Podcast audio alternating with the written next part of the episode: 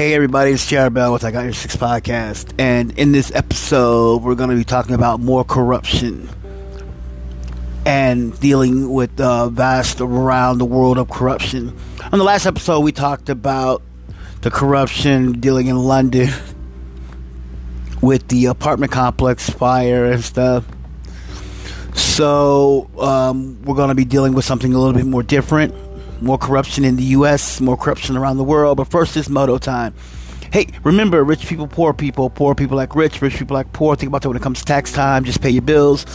Hey, don't rob Peter to pay Paul. And remember, like my daddy always says, never quit your day job while conquering the world. You can achieve all the dreams you want to do in life as long as you're able to do those dreams. Follow your dreams.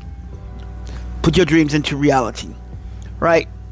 Hey, also remember, Time is money, money is time. Wasting time, you're just wasting my money.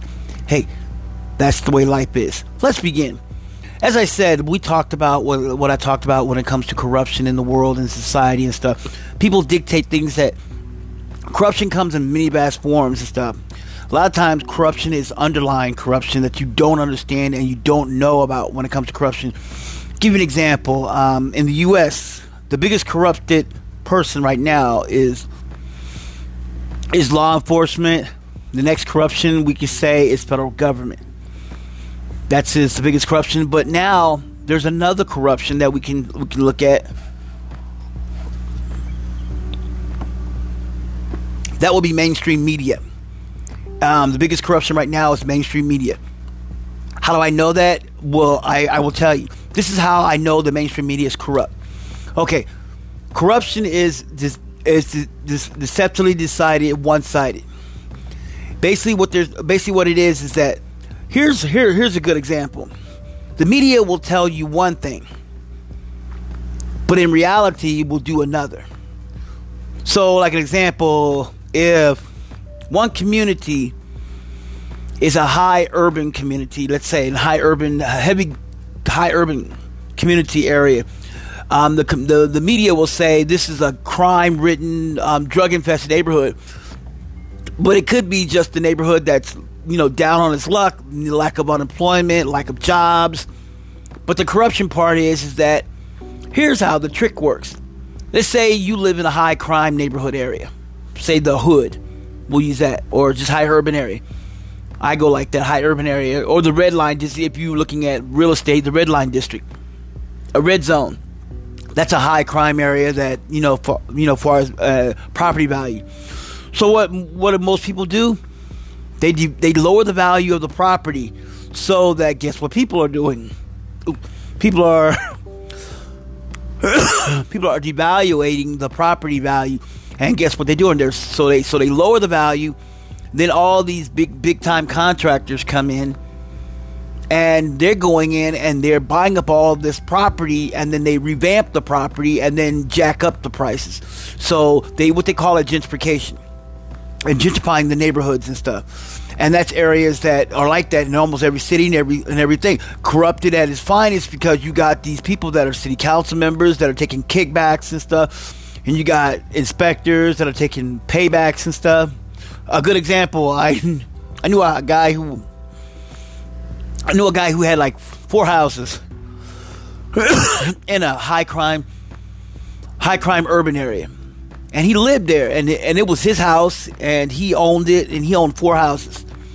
All four houses were on, were in the same street that he owned. Like he had the he had the corner house, and then he had four other houses down. He had four other houses that he owned, and all four houses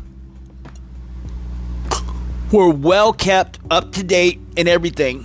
What they did was, what the city did was because they needed, they wanted a, a guy who wanted that neighborhood, that street, because he wanted to tear down the houses and he wanted to put up a business along there because it was right in a good location. Well, the guy wouldn't sell because he said, You're not making, you're not offering me a lot, you're not offering me enough money. So he ended up going, Well, you know, well, it's not, it's not enough. I need more than that. Nah, my house is way more more than that. My house is not my house is not deplorable. So what the con- what the what the contractor did, he went paid the he paid a bunch of people off. Paid inspectors, paid city council. They started zoning stuff. They raised his taxes. He paid them. They kept raising them. And then they finally said, well, we got to find something. So they sent inspectors out to see what was wrong. Like, uh, your yard's not mowed. He oh, boom, got that mowed. Uh, you got this wrong in your house. Need to fix it. Boom, he got that fixed. Everything they said that was wrong with his houses, he got them all fixed. So what they kept doing is they bought up everything around him, but those four, but those five houses and they bought everybody else's house. They, they forced everybody else out. Either bought their houses or forced them out. So as soon as they forced him out and everything, everybody was like, uh, well, you know, he was still there. So what they did was they started, then they rezoned the houses. And when they rezoned, that's when they took his property from him. They told him, yeah, we own the land. You own the houses, but we own the land. That's what they told him. We own the land, you own the house. Didn't realize that his house was a corner house. And he was like, No, I'm not selling. Because he had something that they did not know he had. Which is was he he he was the original landowner of that property. So he had the key called the key the Keystone House. He had a key house. Which is the property he never paid taxes. He never paid state taxes because his house and all the other four, and all the other four houses were all on the same land that he owned. Because he bought the one house that had the he bought the he was the original landowner. It's been in his family for years. So he didn't have to pay taxes because he owned his land. He owned the land as well as the houses. Well, the city just assumed he just owned the houses. So they seized his house, took everything from him, seized him, pulled, moved him out, and everything. And the contractor moved in a bunch of business and stuff and everything. And then all of a sudden, he went to court. He went to court and he, he sued him. And they were like, well, you have no loss. He said, oh, that's okay. They were like telling him why you need to go to court. Inspector, people were coming out there saying, you know, his council members were saying, you know, it's it is what it is. He said, well, if you say so, but I'm still going to go to court. Is you know, he got a good lawyer his lawyer he hired, he first lawyer he hired was his. He got a good lawyer was his white lawyer, who told him he looked into it and said, um, um, "I don't see you winning this lawsuit and stuff." He goes, "Well, fine, but I still, but I still want to go to court. I want my day in court." So he goes to court, and the judge literally, he's literally said that his, it's no win. They had this big law firm who had all this paperwork from the contractor and stuff so what he did was he sued the contractor, sued the city, sued the inspector. He had everybody who was involved, sue them all. And they end up when they get to court, he goes, his lawyer, his first lawyer was like, You're not gonna win. So I can't help you. So he turned around and he turned around and said, Fine. So he turned around and hired. He found he found found a good lawyer. He found a, he found another lawyer who looked at the case and said, "Yeah, I can take it." Because he started reading, he said, "Let me do some research. Uh, yeah, I can take it. We'll, we'll, we'll go." To, so they go to trial and everything, and the whole. Um, they said the whole thing. They saw the whole evidence and stuff. And they, he reviewed. He said we could do it.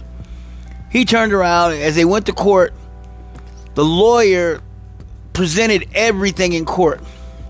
Everything in trial, presented everything in court and everything. He turned around and said, Here's what we're going to do.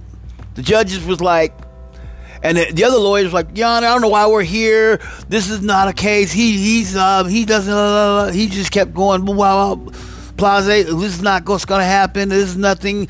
This is nothing. I mean, whatever. He's just out for money because the city zoned the property and everything. The judge was like, okay, you know, and then his lawyer, his lawyer said, Your Honor, he said the city, the inspectors, and the contractors forgot to fail, forget, failed to realize one thing. They said, and the judge was like, What's that? My client's the landowner. He says, What do you mean? Yes, he owns that land. He didn't own the pro he didn't own the houses. As well as owning the houses, he owned the land. Because that property, his first the first house was the Keystone house. That was his property. He owned that. He has the deed to the land. Not the houses, the land. Because he owned the land. And everything around it. That whole that whole block area, that whole piece of block, that, he said that whole area is his property. The, he said the state was paying him. And he goes, What? And he pulled out this paperwork and all this stuff. Con- con- contrary to belief, it was his house. The city was so pissed off. The contractor was so mad. They already had a business on that property and everything. So now the contractor had to give up that business. All those businesses on that whole area, they all had to they all had to give it up. The build, buildings were done. They all had to give all that up. They had to move out. Now he owned all that. He owned all those businesses over there, all those buildings over there. They, they were his. Contractor lost it. In order for the contractor to get those businesses back, they had to buy it back from him, and they didn't have that money because they spent all that money building it. So now he owns that. Oh yeah, in the city, they had to pay. They had to pay. Oh yeah, the inspector, he lost his job. Oh yeah, and he also got sued, and so he ended up having to pay. So he ended up paying out of his pocket. His um his his his his his state pension and stuff. He didn't lost all that. So the city had to pay for his mistake because he didn't do his homework. Yep, that guy got paid. Yes, and he got paid really well.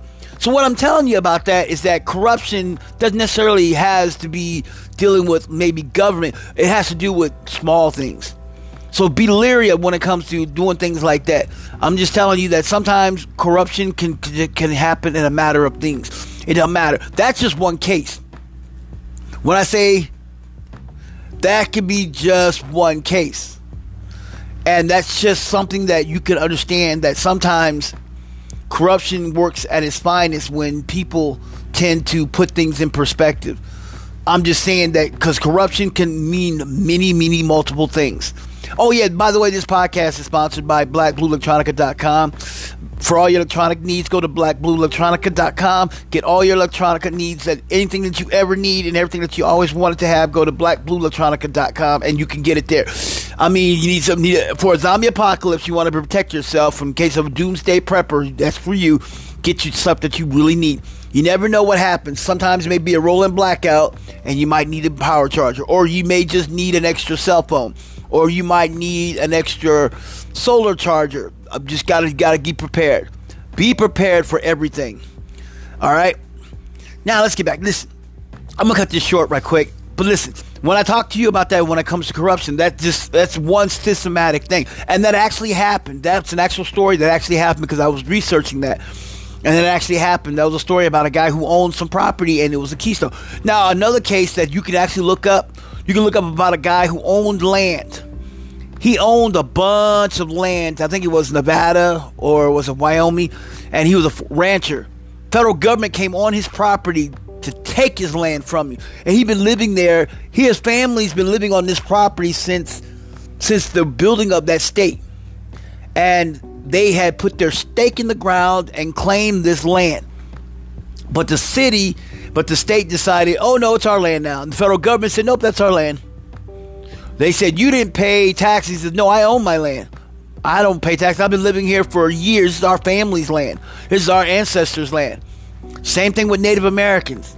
I'm going to do a podcast on that one too about Native Americans and how the government robbed them from their land. We'll talk about that corruption on that too at its finest. But for that, that's just I just wanted to tell you stuff about that, about how that is. That's what you know. You can look up. You can look up so many cases of how people. There's a lady. There was a lady. Um, there was a lady that was in. Um, what was it? Um, yeah, the lady in Portland. She lived in this one neighborhood. And this one particular neighborhood in Portland, it was a um, black, urban, high urban black neighborhood that got gentrified.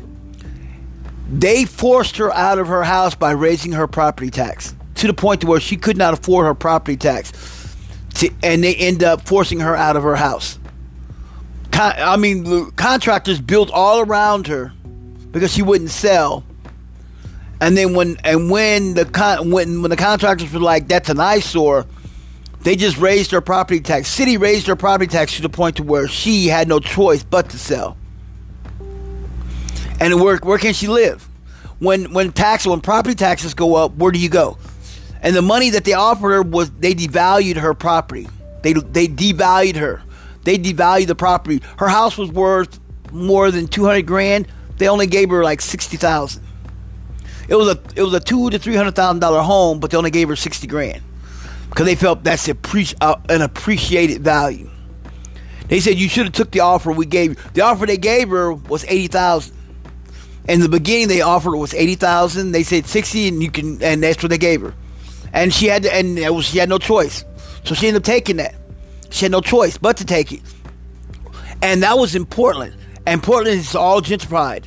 See, when they do this gentrification, they're doing it to every city, every urban city. You can look at, you can go to Kansas City in the urban area, they're gentrifying it. You can go to places like St. Louis, Chicago, Atlanta, Detroit, Cleveland, and East Side Cle- East Cleveland and East Side Cleveland, like like 99 Sinclair and all them areas, they're gentrifying it. Basically, what they're doing is taking like taking like quaint little shops and stuff, and curio shops, antique shops and stuff, and and day spas, and um, coffee houses and lattes and coffee houses and stuff like that. Little shops like that, and little small businesses and stuff, mom and pop business, quaint little shores and bot- and boutiques and bodegas and stuff like that. They're putting them in there, making them nice and quaint, making them making the place viable. They're making it vibrant. They're putting in business but jacking the prices up. And then they're putting in these high rise, high high expensive apartments and condos and lofts and stuff like that. And everything like that is raising the prices, raising everything up. So it's getting to the point to where people can't afford to live there, but live there. You can look at, um, you can go to California and look at Anaheim. You can go. Um, when I say about Anaheim, look at Anaheim. That's something by Disney, but where Disneyland is, where actually Disneyland Disneyland is, it is so high there. People can't even afford to live in Disneyland. Can't even live around there. Outrageously high, and it's so expensive to live there. Then we can look at if you go a little further in the state of California, go up north to the Bay Area you know, in the in the Bay Area, it's so pricey that a that a studio apartment, let's say a kitchenette, you got you got a kitchenette, a studio, then a one bedroom, and then a two bedroom, and all so on and so on. No, you go like you got a you got a room for rent, you got a um a a room for rent, a kitchenette, then um a studio one bedroom, two bedroom, and so forth. That's how it goes like that. Room rent's like you don't own, you know, just a small room. Yeah, this one right here, a kitchenette, it's just like everything's in one room, and the bathroom and everything's all in one room. And those right there are going for like five grand kitchenettes. That's how big. Studio apartments, six, seven. I mean, it going like 3,500, 4,500, depending on location. Also, it's also location. Location is the key. And cost of living in um, the Bay Area, up in the Bay Area, is very expensive. People um, in the people like in um, Silicon Valley, the minimum wage in Silicon Valley of California is sixteen dollars an hour. Minimum wage is sixteen bucks an hour, but the cost of living is outrageously high. There are people that I know. I read about a case where there's people that are actually that are actually living in um, a, a one bedroom apartment four people. They're taking the living room and splitting it off into little rooms, putting curtains up to make little cubicle rooms. Yeah. And then if someone and then they all rotate who gets who gets the bedroom. See? When I say corruption, and then there's this massive exodus about how people are leaving the state of California because of the high cost of living. Companies and stuff are leaving. It's corruption at its finest when they should be lowering when they should be lowering I mean here's it. If you raise minimum wage you should lower the cost of living. But no the cost of living is going up minimum wage is going up. How is that feasible? You know well maybe we'll talk about that in one of our other earlier podcasts one of my later podcasts we'll talk about that. But for right now I just want to tell you about that all right about about about the difference and stuff. But hey I appreciate each and every one of you out there. I love each and every one of y'all out there you know. Hey This is JR Bell with I Got Your Six podcast. And catch me up on all my social media platforms. Hit me up on Instagram, uh, Marine Cookie 6159. No, Marine Cookie 3381. Not 6159. 3381. What number is that one? Oh, never mind. It's 3381. Yeah, because that's my MOS. And you can also hit me up on you hit me up on Facebook at Kansas City Hood Sales and Yard Sales. Go there, post whatever job offers you want or whatever business you want, or if you just want to leave a comment about my podcast, go there. Kansas City Hood Sales and Yard Sales on Facebook. If you're on Twitter, go to JR Bell or tipzip357 at gmail.com. Right there on Twitter. Boom, click that in there. Boom, you'll find me. Leave a message there. I check it. I check it periodically. I'm not regularly checking it because I'm I'm doing some other multiple things. Plus, I'm I'm also doing my um, e-commerce business, so I'm checking that daily on my e-commerce business because that's what I'm mainly focusing on. My podcast, my e-commerce business, and I check my emails periodically. If I do get your message, it'll pop up, and I will respond to you as quick as I can. All right. Hey, thank you. I appreciate it for all you people out there. I love you. Hey, Bravo Six is going dark.